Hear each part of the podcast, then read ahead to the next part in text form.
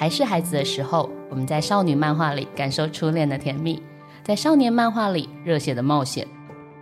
后来才知道，还有更多漫画能接住变成大人的我们。在看似明亮，但其实很黑暗的现实生活里，我们总是这样，偶尔溺水，偶尔漂浮，踢着水继续前进。嗨，欢迎加入大人的漫画社，一起看见漫画的多元颜色。Hello，大家好，欢迎回到大人的漫画社，我是主持人陈怡静。我们今天的来宾是去年拿下金漫大奖的漫画家孟西亚，欢迎孟西亚。Hello，大家好，耶！然后这时候我就自己做音效，那我要猜一下。好，今天邀请到孟西亚的原因非常的可爱，因为呢，我今年跟他第一次出国旅行，可以这样讲吗？可以啊，可以这样讲啊。他是旅伴，没有啊，因为今年他是我们那个今年台湾馆的那个安古兰的代表之一，然后我们在现场感受到了一个非常特别的孟西亚气氛。怎么说是孟西亚气氛？因为我刚才跟你们的伙伴说，LINE Webtoon 的伙伴说，我很少有遇到这样子的漫画家。是，他其实没有实体书，可是他到了现场，就很多人来找他签名，就是很奇妙。我有感觉到一种好像是，哎，是不是每个人都在漫画漫画家的粉丝们在你的身上装了什么 GPS，知道你在哪里？他们怎么做到？他们怎么知道你在这？那是条漫的力量吧？就是因为是因为是数位的，所以就在网络上就随随便都可以读得到。可是另外一个可能是，他们怎么知道你人就在安古兰？你看，很多我在 IG 上面贴的啊！哦，你透过 SNS 的方式去跟世界上的读者沟通，嗯、对不对？对啊，我就是发个讯息，他们就知道我在那。那这次最好玩的，跟是有从哪里来的读者跑到台湾馆的现场找你？很多当然都是法国的嘛，对啊，法国的读者，还有一些西班牙的，好像大概就是这样吧，都是当地人居多。而且我觉得你配合度也很高，就他们会跟你约时间见面，是不是？哦，好像好像有。有来摊位找我，可是我刚好不在的，所以我就赶快就是发讯息给他们说，哎、欸，那我们要不要在哪里见？不然你白跑一趟。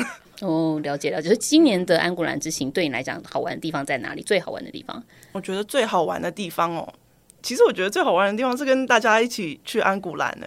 就是我从来没有跟那么多台湾的漫画家一起旅行过。嗯，对啊，然后就是在就是在安古兰可以看到就是世界各地不同的呃国家来的漫画家。觉得有些还蛮令我印象深刻的，有几个法国的漫画家，哦、真的，你后来有 follow 他们吗？比如说 follow 他们的社交软体，我等等。还有一个送我一本他的书，哦、而且还会讲中文，超超厉害的，真的会讲中文的法国漫画家呀、嗯？对啊。OK，好，那我们来回头聊一下，你这一次去安古兰的原因，其实是因为你去年以《星宙之绊》拿下了金漫大奖，嗯、对，这是史上第一次有数位漫画条漫拿下了金漫奖的最大奖。回忆一下那一天，好不好？好。那天是橘色的，什么叫橘色的？那个地方的舞台是橘色的。OK，对，然后很多表演啊什么的，然后那时候好像没有就是料到自己会得奖这件事情，所以还蛮意外的。那时候我光得到得到那个年度年度大奖，一开始先颁了六个年度漫画奖，你是其中一个。对对对，对我那时候就觉得好高兴，我就心脏一直跳一直跳，就又喊了我的名字的时候，我就觉得好像。应该不太可能是在叫我吧？所以我站起来一半之后，我又我又坐回去。我有看到，我觉得还蛮可爱。你是不是在我后面还是？我在你的右后方。对对，你有看到我，就是充满了怀疑，然后就是嗯嗯嗯的那个感觉。呃，对啊。当下上台的时候，其实心里应该还蛮激动的。呃，还蛮激动的，就是你第一个脑子应该是有点一片空白吧？嗯、对，然后呢，就上去之后呢，又要再呃致辞一次，然后就。就真的好好想了一想，到底要讲一些什么东西。Okay, 好，因为了这个金曼大奖，所以你跟星座之伴就来到了法国的安古兰。那先跟我们介绍一下这个漫画，好不好？它是一个什么样的故事？呃，这个故事基本上就是在讲有一个人，他变成了被诅咒变成一只牛的故事。然后那个世界是就是呃充满了人类跟魔女一起共生存的一个世界。然后他们就是两年前打过一场仗，然后人类赢了这样子。然后呢，可是就是。两个两方的感情并不是很好，可是呢，又要就是一起就是共生在一个国家里面这样子的一个故事。反正就是这个变成牛的这个人呢，就就呃碰到了这个发明诅咒的魔女。那但但是他不是诅咒他的人，所以他们就一起要去寻找就是解除诅咒的方法，这样子。我觉得这个故事里面还有个很可爱的地方，嗯、就是你把星座跟咖啡放在一起。因为我个人非常爱研究星座哦，真的吗？就是我是一个 热爱看唐老师的人，我是一个热爱咖啡的人哦，真的吗？那我们两个呃，这些是可以开一个星座咖啡的概念的。哎，好像可以。对，为什么？为什么会想要把星座跟咖啡的设定放在这个故事里面？嗯、所以当初这个嗯，在这个整个星座之伴的故事诞生之前，它是分散的不同的，就是几个构想。那其中有一个就是一个奸商，他变成牛的故事，然后学习怎么努力，然后再变成一个好商人。然后是，oh. 但是就是比较就是呃老套一点的故事。然后还有一个就是我以前做游戏设计的时候，有设计了一个呃脚本是嗯有个企划是呃一个女生她乘着一艘船，然后在银河上面呃旅行，然后点亮星星，然后就是连接星星，然后把它们变成。呃，星座的这个故事，嗯哼，然后后来想说，哎，这个星座里面有黄道十二宫，然后里面就有一只牛，然后想说就把这个诅咒变成就是黄道十二宫的诅咒这样子。我觉得用条漫在看星座，尤其是你画的一些咒语，它发射的时候不是会有一些那个星星的连线吗？哦，对、啊，哎，我好喜欢那个那个，如果做成天花板可以被。闪闪发光的灯应该会很美吧？可以啊，你们有周边吗？我我有我有想过，但是我没有时间。哦，那我们现在就把眼光转向旁边的 LIVEWEBTOON 的行销团队，希望他们可以开发这个周边，让我们读者可以买到更多的东西。可以，就是卖一套组，然后自己在家 DIY。哎，对对对，然后你今天想要施什么咒，你就直接放那个灯，这样。对对对，这不错。好，星咒之伴这个故事，我自己是很喜欢，就是我觉得那个是有趣之处，但对我来讲是一个很轻松、很快速可以阅读、很快就可以进入的故事。但我也非常好奇哦，因为。这个故事跟你的旅行经验是有关系的，对不对？我们曾经聊天聊过说，说呃，原来你是因为可能旅行开始画漫画或等等，跟我们分享一下故事怎么发生的，好不好？所以我那时候是在克罗埃西亚旅行，那是我大概是二零一八年的时候吧，八月到九月初，然后我在那边待了大概六个礼拜左右，然后我就发现我很喜欢，就是我们待的那个城市叫斯普利特。然后我就觉得它里面的那个古城实在是太美，它是以前是一个宫殿，那种那个皇帝他来这边，然后呢就是夏日在这边休息的夏日宫殿，然后整个宫殿后来被改造成城市，所以就它整个就就很酷这样子。然后我想说，我下一部漫画不管是画什么东西，我一定要想个办法把这个。景点加进来，你是先有场景哎、我是先有场景，对，因为我觉得这边实在太美了，嗯哼嗯，所以克罗埃西亚的那个印象，嗯，那难道就是故事里面那个宫殿吗？嗯，也不是，他他他那个这这比较复杂一点，就是还有他们那些，就是还有一些历史，还有什么啊？以前那个那个 Game of Thrones 在那个地方有拍摄过他的地窖啊什么的，嗯，嗯，作为一个漫画家。然后你同时，我觉得你的简介非常可爱，你也是一个旅人，就是你也是旅行家嘛。其实坦白说，我觉得对很多人来讲啊，漫画家跟旅行家这两个身份应该是蛮冲突的。就我所认识的漫画家里面，可能有超过三分之二每天都是坐在电脑前面或者坐在桌子前面画画，然后大部分的时间他们也是很少出门的。尤其在 Google 发明之后更方便了，他们取材可能可以透过 Google Earth 可以看到所有他想要画的东西。可是你很不一样哦，你上礼拜去 hiking，然后。hiking 的时候还在画画，就我看你背着你的数位数位数位板，对，上山还在画画，就为什么？就这这个一个有趣的是，呃，旅行家跟漫画家这个是一个两个双重身份，你同时具备，为什么选择这样的工作方式啊？哦，我觉得这算是我个人从小就还蛮喜欢，就是呃，跟父母一起出国啊，或者是我就是很喜欢出去探险啊，这些就是游山玩水的一些呃这些回忆吧。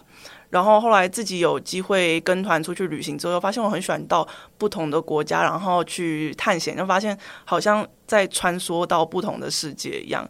可是那边的人都跟我好像有那么一点点相似，一点点相似，对，一点点相似，就是文化背景不同这样子。然后可是又是又又跟平常相处的这些人又是这么的不一样，这么特别这样子。然后我就发现，我就很想要去了解，就是。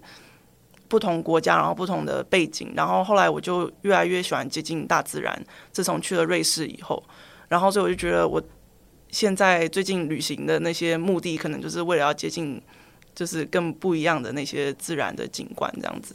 接触到不同的人、不同的文化、嗯、不同的自然景观，它对你带来最大的刺激，在创作上会是什么样的方式的影响？我觉得就是把这些我所碰到的东西的这些人事物的这些感觉跟感情，就是放入我的漫画里面，用不同的方式去呈现。可以举一个例子嘛？看到不同的不同的人跟不同的文化，其实落在你的漫画里面是很好玩的一个发生嘛。可是对于这样的一个生活方式来说，你自己有什么嗯可以给我们举例的部分？比如说在漫画里头哪些部分有一点像是你从漫从旅行里面得到的心得？比如说泰恩的变成牛之后的旅行。其实我现在讲出来了，我现在第一个想到可以举例的就是嗯呃可颂面包哎、欸、啊嗯，因为当初我不晓得说。呃，可颂面包它其实它的原意就是在讲新月。哦，对，这个我觉得蛮有趣的。呃，对，可颂它是来取自谐音 crescent，然后 crescent 在法国就是呃 croissant，所以他们其实是同一个东西，新月还有可颂面包这个东西。对啊，然后我有一个岛，它就叫做新月岛。然后那时候我就跟我的法国的朋友在摩洛哥跟他一起旅行，然后呢，我就。他就提问我说：“我现在在画什么？”他说：“我在画一个叫新月岛的一个地方，然后大上面的人都矮矮的。”他说：“哎、你知道新月岛很有趣，就是就是新月很有趣，它就其实就是可颂的意思嘛。”我说：“哎、那我要不要把所有的人都改成可颂头，好不好？”对，其实是这样来的，就是那那一个桥段那个部分。哦，原来如此，嗯，原来是真的有一个跟你你跟法国朋友聊天之后的收获。对啊，变成漫画里的一部分。对啊，而且他好高兴哦。所以漫画里面很多食物是不是也来自于旅行上的经验？其实我旅行那里面吃过的东西都是我旅行上吃过的东西。哎，但你旅行的时候很忙哎。呃，对啊，不断要拍照做一些。我每天总要吃，没有到三餐，但都两餐。嗯哼，对啊。你还记得自己第一次单独旅行的经验吗？呃，第一次单独旅行是去淡水，淡水，对，就是坐着红线，然后从天母那边，然后就到淡水去看个夕阳。然后我还记得我吃了两个烤鸟蛋两串，嗯，然后我想说，哎，如果现在再吃第三串，也不会有人管我，好自由哦，好惬意哦，对啊，然后就开始喜欢上这种感觉。可是那时候还不晓得说是有什么样的事情可以一直带来这种感觉，就是其实就是旅行嘛。嗯，那次为什么会一个人坐了这么远的车？然后大概是几岁的时候发生的事情？那时候应该是国高中的那个年纪吧。其实我从小啊，就是我父母因为我呃小学第二天上学就失踪这件事情之后，他们就再也不让我一个人出门了。第二天就失踪是怎么回事？走错路，对。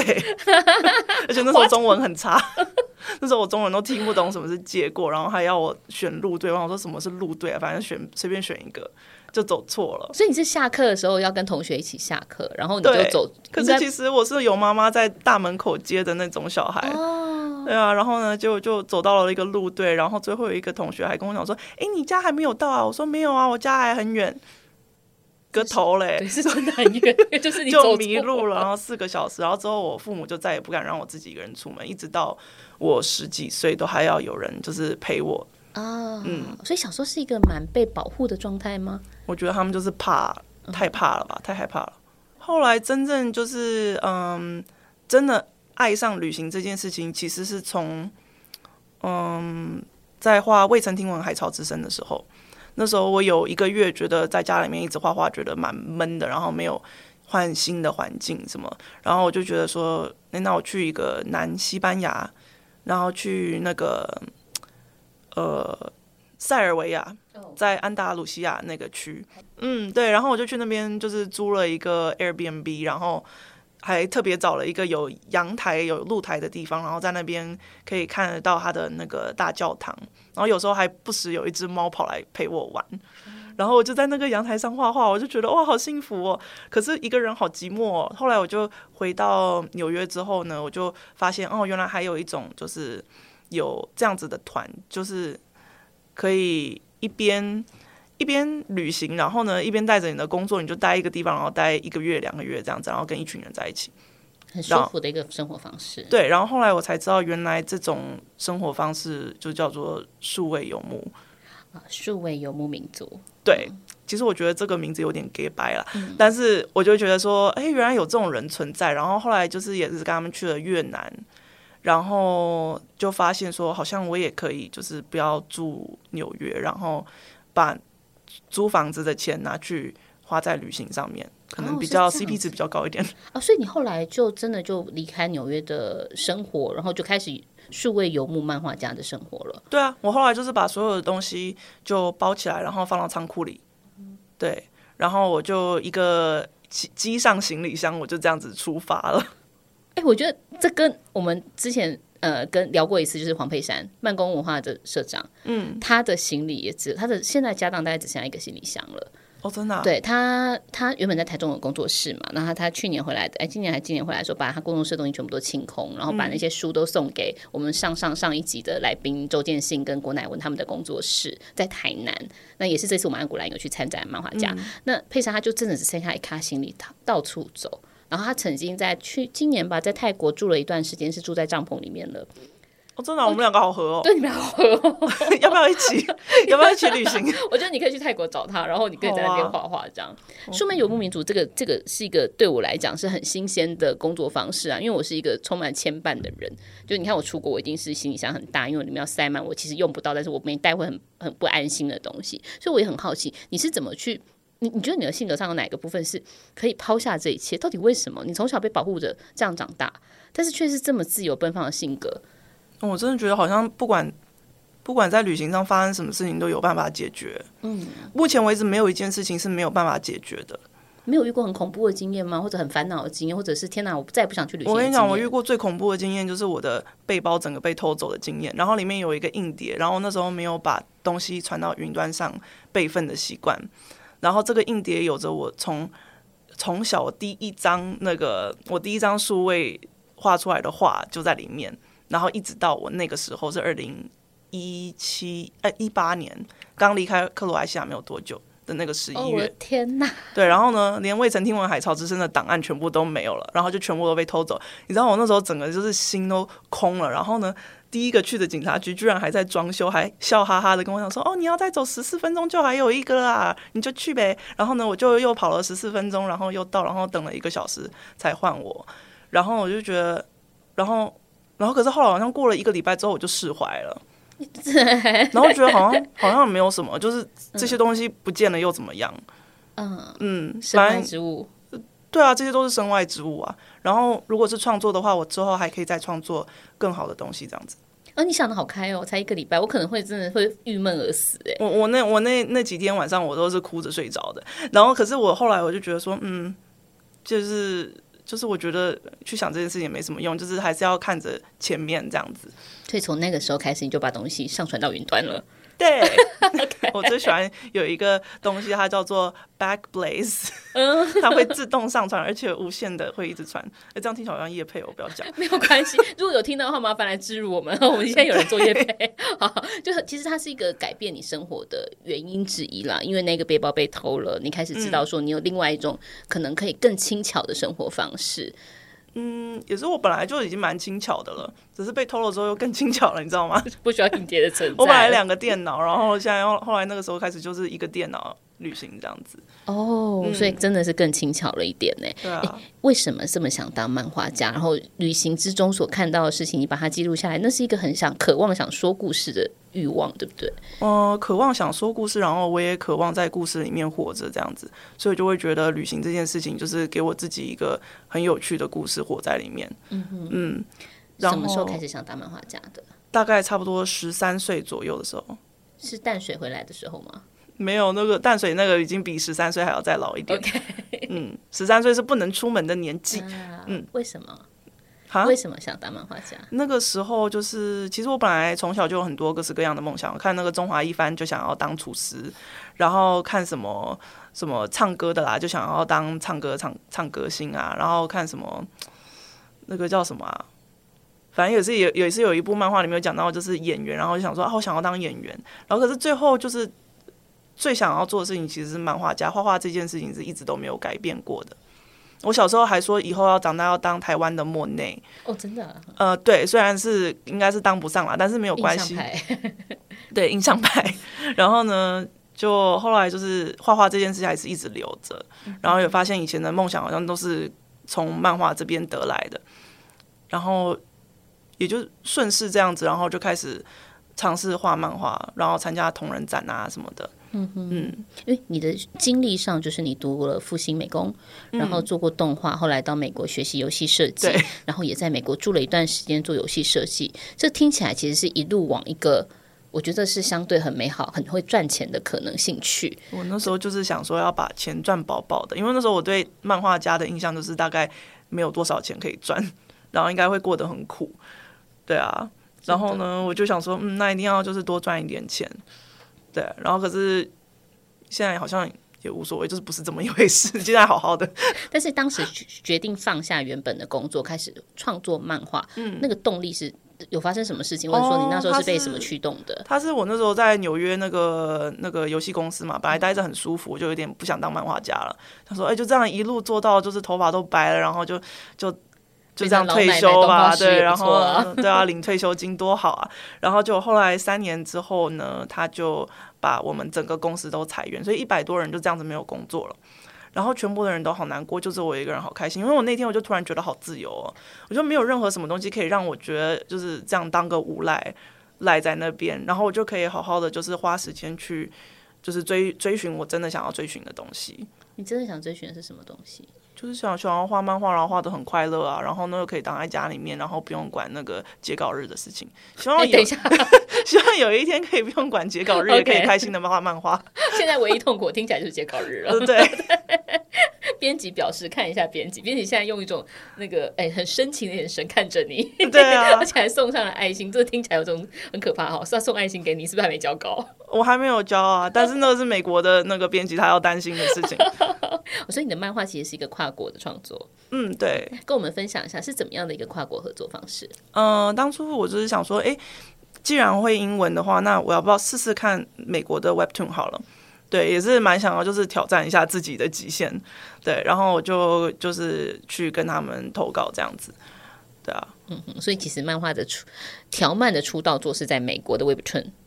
嗯，没有，条漫的出道作其实是在台湾，是未曾听闻，未曾听闻海潮之声，当时是在 Comic，哦，那时候的是 Comic，Comic 嘛，然后然后是哦，所以星座之绊是在美国先上的，对对，在美国上的连载是什么样的感觉？这个听起来真的对我来讲好遥远哦。美国上连载啊，就是它的它的人流量一定是比台湾多很多的嘛，是可以讲的数字吗？呃，哦，有人在摇头，不晓得。好。通常摇头就代表是好事，代表数字很大。okay, 那时候有得到什么样好玩的回馈？呃，那个时候我就发现，哎，美国的年轻人就是就很很有正义感的，就是他们会在乎，很有正义感，是对漫画里面的哪一个部分很有感觉，然后跟你分享吗？就是他们很前卫，就是他们会去想说不同的种族的那些平等，他们就想的很细，比我想想的比我还要细，然后就觉得我其实从读者那边也学到了一课，就是。可能美国吧，本来种族平等就是一件他们在平常就在关注的事情，然后我也就是从读者的留言里面就是开始去更探索这件事情，因为呃种族的隔阂这件事情，其实在我的漫画里面也有，对，嗯，只是我们没有什么肤色的问题，对，可是我后来想说，哎呀，那我是不是其实应该一开始就要加入肤色这个议题？因为我就是觉得我那时候没有想的那么细。你的肤色只有一点不同，没有到很明显的。没有，其实我就我就是有，就是我那时候是什么肤色，我就画自己是什么肤色进去。哦，所以你是晒的比较黑的时候，就画稍微有点黑这样子。对，然后之后就不会改了。就是我那个时候一画下去，我觉得自己还蛮黑的，就就那么黑。不过你想画种族这件事情，其实蛮明显的啊。就是我觉得在你的漫画里的一开头，其实就很明显的讲到说，这是两个族群，然后它有阶级的差异，然后因为一边输了，所以一边在战争里输了，才变成被统治的那一方。可是其实他一直要打破，就是那个。事情包括国王他的目标，对，对不对？对，这其实非常有意思啊。那对美国的读者来讲，嗯、我想他们是更能理解这一切的。嗯、可是你当时下笔的时候，选择这样子的冲突性的议题，可是用一个比较美好的方式去包装它，是你心里在想象的一个大同世界的样子吗？我其实不太相信有大同世界这种东西。嗯，嗯，但是我会觉得，还是不管。是不是办得到的事情，都是每一个人都还是要尽量的去做。然后我觉得这个故事里面在讲的每一个人，就是他们可能也知道，就是这个世界不可能完美，但是他们一定要做到他们至少可以做到的地方。嗯，我我好奇问一下，就是在这个故事的背景里头，嗯、跟你自己的美国生活经验有没有关系？呃，好像没有什么关系。我觉得我在美国的经验就是坐在那边画画，然后画了三年，然后再就是坐在家里面画画。嗯，那有遇过类似的吗？比如说我，我常常会听朋友跟我讲说，华人在美国是美，就是在国外可能会遇到的一些、嗯、呃偏呃，你这样讲就是偏见啊等等的。对我其实有点好奇这个部分。我好像我不知道我是比较幸运还是怎么样，可是我遇到的还蛮少的。我顶多有一个人就是跟我讲，他怎么他怎么叫我、啊？他叫我皮卡丘皮卡丘这样子。然后呢，哦、我就色吗？呃，我我不知道，应该是吧？可能我亚洲人吧。可是我也不知道他这样叫，可能只是想要引起我的注意。对，我觉得我可能遇到就是比较种族上的问题，应该是在摩洛哥吧。嗯哼，怎么样的经验？嗯、哦，就是他们会，就是我好像平均每两分钟会收到一个 Japan China。之类的就会开始叫一些他们猜猜看我的国家，可是我就觉得说我我只要走两步路就有这种事情发生，然后我就觉得好奇怪哦。可是后来就是也变成就是一种习惯，我发现好像可能就是有些人就是这么无聊吧。嗯，不要管他，我就不管他。但是其实摩洛哥有很多人就是很正常，对，只是有一些他们会想要就是取得你的一些注意。嗯，可能为了别的目的吧。嗯哼，好，那我们回到这个漫画，当时上了美国的连载的时候，你的选择创作的方式选择了一个条漫。嗯，对，这其实是在那个时候应该刚开始要流行的时候，对不对？台湾可能还相对比较少的时候，你为什么后来会选择用条漫的方式做漫画主要创作？嗯、呃，我觉得条漫里面还有很多就是我可以发挥的空间，就是目前就是因为条漫可能还比较新吧。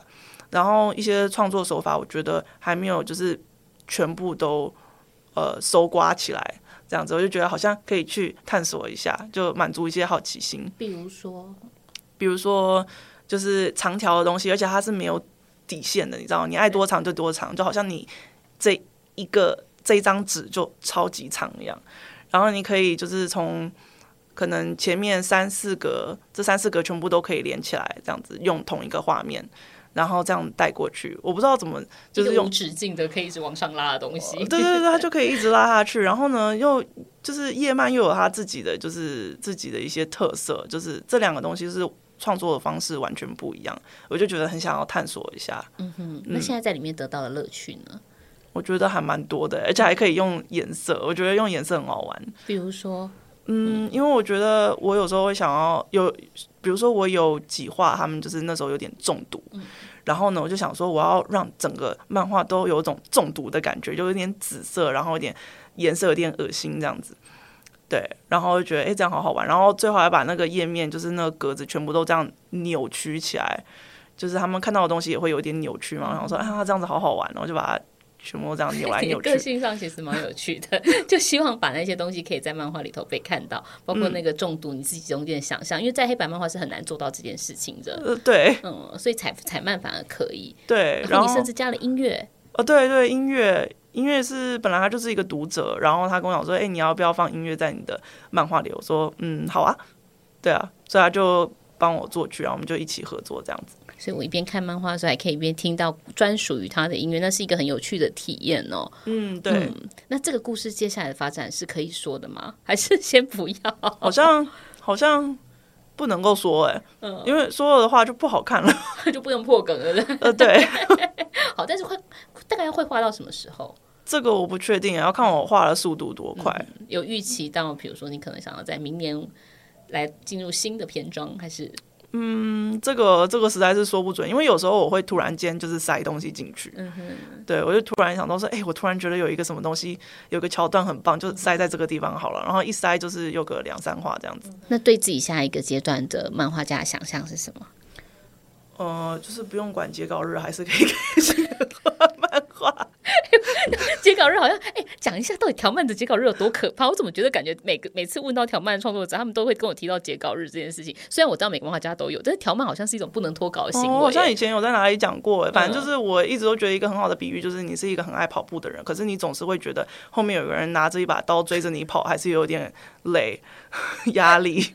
你的编辑其实看起来蛮温柔的，还是他，他看起来很温柔？对。他他双子座啊，OK 啊，我懂了，我懂了，就是笑里藏刀的星座啊，我没有不想得罪任何的双子座。条漫的生活最快乐跟最痛苦的事情是什么？哦、呃，最痛苦的事情我们应该已经讲过了吧？就是就是截稿日，然后我觉得啊，呃，可是最痛苦的事情可能就是啊，排行程吧。我觉得排、哦、排日程还蛮难的。你可以具体让我们知道截稿日是一个什么样的状态？比如说你要一个礼拜，呃，比如说举例来讲，周刊的时候，可能以页漫来说，我可能一个礼拜要画十四页。嗯、那那条漫的生活是什么样的生活？比如说每个每个礼拜我一定要画至少四十格，四十格，嗯，四十格。如果在一般页漫来讲的话，大概是我没有在算，好，我我数学好差哦。四十格是一回，对不对？嗯，对，就是起码啦，起码一定是四十格以上的。嗯，那如果要画四十格，你需要工时要多长？不一定，好，因为我们的角色在旅行，对不对？它的背景会常常变，对不对？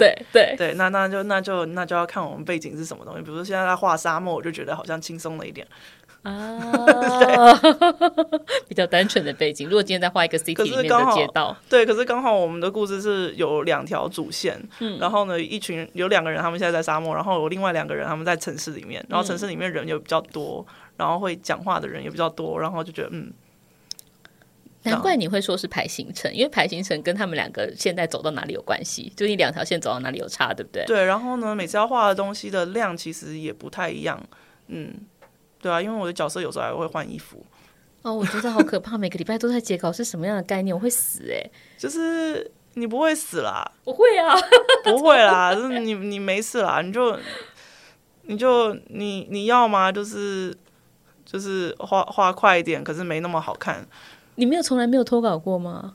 呃，我我好像以前有哎，可是我会在已经快要撑不下去的时候，我就赶快要跟编辑讲说，我们可不可以找一个找一个点，就是断这一这一个季、哦、这样子。哦、了解，所以所以不是说我今天很累，然后我这礼拜画不出来，所以我这礼拜休刊，不可以这样。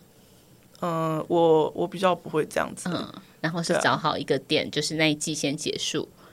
嗯、呃，对，我会去找一个，就是已经快要撑不下去的时候，我想说赶快找一个点可以结束的地方，会跟编辑讨论一下，然后就说那我们要在什么什么时候的时候这样子，然后我就想说好，那我就再再站个三个礼拜好了，就撑着个过去了，好像没有三个礼拜，好像撑了一个月多哎，就是找不到那个点，要等那个点要等到一个礼拜一个月之后才会发生，呃，对，因为要找到一个适当的点停下来。嗯、有曾经想要放弃过吗？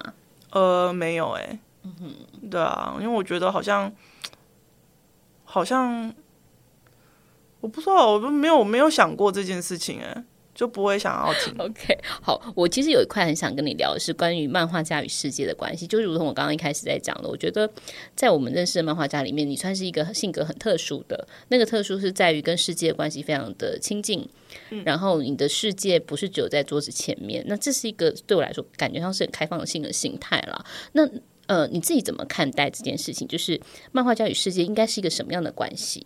我觉得蛮可爱的，因为我我这一次在安古兰感觉到，就是你好，你好享受旅行这件事，然后包括。哦，我我跟各位分享一个小小的小故事，就是有一天晚上很冷很冷很冷，然后我跟梦西亚，然后还有几个同行的伙伴，我们想要去餐厅里面吃饭，但是大家知道，就是在安古兰期间，那个餐厅简直就是爆满到不行。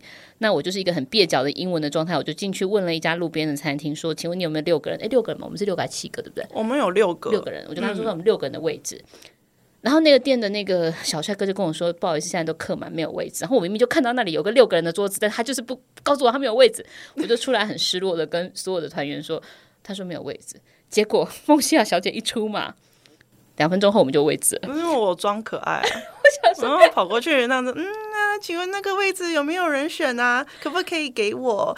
他 就真的给我们位置了。我说外面好冷哦，好想进来坐。然后他就笑笑的说：“好啊，好啊，我们帮你准备一下。”哎，我真的蛮挫败，我想说我是 沟通失败。可是那一次的经验非常有趣，嗯、就你已经很习惯这样的一个跟世界沟通的方式了。我我说的不是撒娇哦，我说的是说，其实你你很大方。嗯，不会比较不会像我们这种，就是有点畏首畏尾，会觉得说，哎，人家就说那里有人做了，我也不敢去凹他或什么的。我觉得你有一种不不不畏惧，然后不怕，也不怕错，不怕不怕练出来的。对，为什么？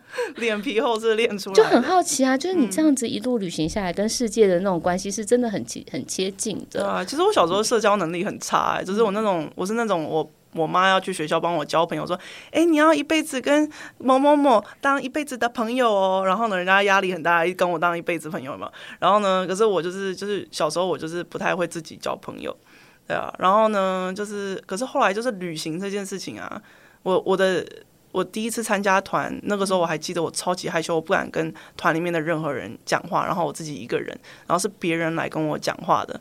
然后到他们现在就是我们还有在联络嘛，然后一起出去旅行嘛。他说：“哎、欸，你现在好敢讲话哦！”就是我都会去跟人家就是搭讪啊，说：“哎、欸，这个什么可以，就是介绍一下这附近的景点啊什么的。”然后人家还带着我们出去玩啊什么的，这种事情都有。真的是练出来的耶！对啊，是这样练出来的。对，所以旅行到现在，然后画漫画到现在，你觉得漫画家跟世界要维持一个什么样的关系是最理想的？以你来说，嗯，我不知道，我觉得应该是要彼此尊重吧，嗯、就是要尊重这个世界的产物这样子。嗯、然后呢，我觉得呃，越是跟这个世界就是产生连接的话，你会越懂，就是这些就是这个这个世界有一个无形的一些规则。嗯，然后我就觉得说这些东西是可以，就是慢慢融入到我的创作里面的。我觉得我我这件事情还是没有做的说非常好，但是我还是不断的在尝试。然后我相信有一天，就是它可以在我的作品里面，就是充分的展现出来。嗯嗯，然后像我就是去嗯瑞士吧，我记得以前看那个什么。那个小莲，对小莲。跟那只狗，对，然后我想说，我一定要跟小莲一样，然后我就跑到瑞士的山上，我就躺在大草地上，然后就亲那个大草地，然后就狂吸，有没有这样？然后我就觉得哦，好爽哦，都是牛粪味，我太喜欢这里了，好自然哦，竟然。对啊，然后没有抓一只圣伯纳犬来跟你一起玩，没有圣伯纳犬，没有看到半只。那像也是因为这样的一个旅行的经验，我觉得包括你自己的创作方式，呃，用条漫，它是网络上的阅读，所以其实你的读者也是遍布海外的，嗯，就是在世界各地可能都有你的读者。有没有一些印象深刻的读者的回馈，来自于奇很奇特的国家也好，或者是印象特别深刻的？我记得曾经有一个很有趣的读者，他跑来问我说：“你的角色是不是以阿拉伯人呃为背景？”呃，塑造出来的，是因为造型吗？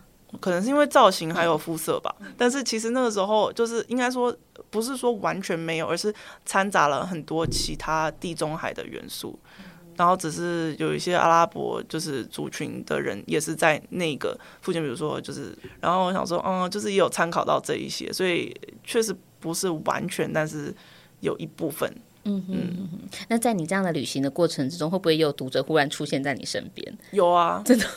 嗯，我好像碰过五个。嗯，在野外遇到的读者，在野外是在比如说 hiking 的时候，或是没有啦，就是就是就是不是在网络上，就是在真实的世界里面。比如说我在咖啡厅画画，然后他就看到我画的角色，他就说：“哎，这个是这个这个这部作品我有看过。”哎。对，然后还有一个是说他每一个礼拜都在追，哦、真的。对，所以我目前就是有在纽约有碰过，台湾碰过两个，嗯、然后呃希腊碰过一个，然后还有马耳他碰过一个。嗯，马耳他哎。对啊，马耳他那个是就是每个礼拜都有在追。哦，是一个外国的读者，是个外国的读者，他在马耳他读书，然后呢，他就是刚好我只是请他帮我拍个照，后来我们在咖啡厅又不小心碰见，稍微小聊一下，问我做什么，我说我漫画家，然后呢，他就说，哎，那你说说看，说不定我有读过，然后就还真的读过。Oh my god，太有趣了！他妈妈还请我喝饮料，真好。好，哎，孟西啊，我觉得这整个过程之中啊，其实虽然说大家有时候会觉得，哎，旅行可能会是一种嗯中断工作的。的那个状态，但是你完全不是，你的旅行从来没有中断我的工作过，跟你工作是在一起的。我想这是一个非常不容易的事情哦。那呃，在这一次的，我想回到那个安古兰的漫画行，包括你明年好像也已经规划好，希望再去安古兰再自由行一次嘛？嗯，对。为什么？就是漫画呃，漫画跟旅行在你的生命中带来很重，是很占了很重要的原因。但是这次的安古兰行对你来说，你看到什么样的世界？我觉得我看到就是漫画，就是不同的可能性。就是去创造呃漫画的方法有，就是很多不同的形式，然后还有做法，然后它呃风格也有就是很多变。然后我觉得我从小就是看着日本的漫画长大，所以我觉得我对日本的就是对漫画这件事情有一个既有的思想。然后我觉得有些时候对我来说这个框架还蛮难突破的，但是我觉得多去接触就是呃欧洲的一些漫画，就是让我会让我改观一点。然后会让我想要去，呃，尝试一些不同的东西，因为他们也在尝试这么多不同的做法，然后我就觉得我好像可以也在我这方面的就是条漫里面多尝试一些不同的东西。这次在欧洲的嗯安古兰这一次的行程中，你刚刚提到那个打破打破你的想象的那个事情啊，其实我蛮好奇的，因为日漫是我们所熟悉的形式，可是安古兰到底哪些东西打破了你对漫画的想象，或者是扩展了那个？有一本漫画我买了，我我买了一本漫画，它是呃有一个老先生他画的，然后呢里面都是一些很奇怪，然后意义不明的一些很拟真的图，嗯，然后每一个故事有三格，嗯哼。然后呢，那个故事里面，他他在讲的故事是你必须要去想象跟猜想他在讲什么，而不是说他真的在告诉你一个什么故事。所以是读者决定的，是读者决定。可是呢，作者自己本身也决定好了一个故事，但是你猜不猜得到就看你。然后。他也不会告诉你答案是什么。他不会告诉你答案是什么吗？嗯，书本里面答案不会告诉你，但是呢，你跟本人讲，他会跟你讲说，哦，这个格子其实是什么意思？当初我在画的时候是怎么想的？所以，他其实对我来说，它是一个艺术品。然后再加上，我觉得我很喜欢法国的一个地方，就是他们把漫画当第九艺术这件事情。嗯，然后我觉得这个好像在台湾有些还不太会这么归类。嗯，对。然后我希望以后全世界都可以把漫画归类在艺术品里面。我们应该正在努力的认识新的漫画的艺术这件事情上，因为真真的啦，台湾以前其实很大部分就像你讲的，我们其实被日漫这个形式框架了。可是可能有更多，像我们上一集有找采访的那个黄建和跟庄永新嘛，其实他们就讲到了世界上漫画这么多种，我们多看一些不同的东西，对我们其实会有很大新的开眼界的状态。真的，我觉得好开眼界哦，这一次。对啊，那期待明年喽。我好期待啊！而且终于那个韦迪若明要跟我一起去了，那这一次没有办法跟我一起去，我觉得好难过。呃、所以你明年的旅伴已经找好了？哦，已经找好了。真的吗？要先告告诉我们是谁吗？呃，所以我的旅伴有呃韦迪若明，然后还有卢卡斯。哦，漫画家卢卡斯。卢卡斯好像没有说他百分之百一定会去啊，嗯、但是我们就是就是，他就是五十 percent。但至少还有伟黎陪你这样，对对对对对，哦，好令人兴奋，我觉得很重要。为什么？对的旅伴，嗯，我觉得我跟伟黎就是就是还蛮就是谈得来的吧。嗯、然后旅行感觉起来也会是一个很好的旅伴。他也是一个这几年作品量产量很丰富，然后对世界有很多很好奇的看法的漫画家。对，好，等你们明年回来的时候来跟我们继续分享更多。好，最后你有没有什么话想跟我们读者说？就是。我想希望大家先去看一下《星座之伴》，然后明年回来听你新的《安古兰之行》。嗯，我想想看哦，跟读者说的话嘛、嗯，有没有什么话想让他们知道，或者是趁这个机会？呃，我我觉得可能平常我们其实很难直接跟读者有很密切的对话。然后我我我的听众大部分是在圈内啦，所以可能更多会是跟漫画家讲话，还有跟业界人士、了解。嗯、呃，我想想看哦，我觉得。我觉得我我我想要说的话，可能跟漫画没什么关系。我觉得就平常就多享受一些自己一个人的时光吧。嗯，我觉得这对每一个人来说应该都是蛮重要的一件事情。你要是可以一个人，然后、呃、很自在，然后呢跟你自己对话，然后可以反映你就是心里面平常对生活的一些想法，我觉得对你自己本身。会很有帮助，会让你更爱你自己。嗯嗯，嗯享受一个人的时光，对，然后踏上一个人的旅行也很棒哦。对，之后就是踏上一个人的旅行了，这样子。Okay. 好，那我们今天谢谢梦溪啊，然后也谢谢文策院再次赞助我们这个节目，嗯、让我们这一集可以走到安古兰的第六季。谢谢。那我们接下来呃，应该安古兰系列就到这里做个小小的 ending 了。那我们也期待明年梦溪啊带来给我们更好玩的安古兰之旅。好，那就请孟西亚跟读听众们说声拜拜喽，拜拜。好，谢谢谢谢大家。好，大人的漫画社，我们下一集再见。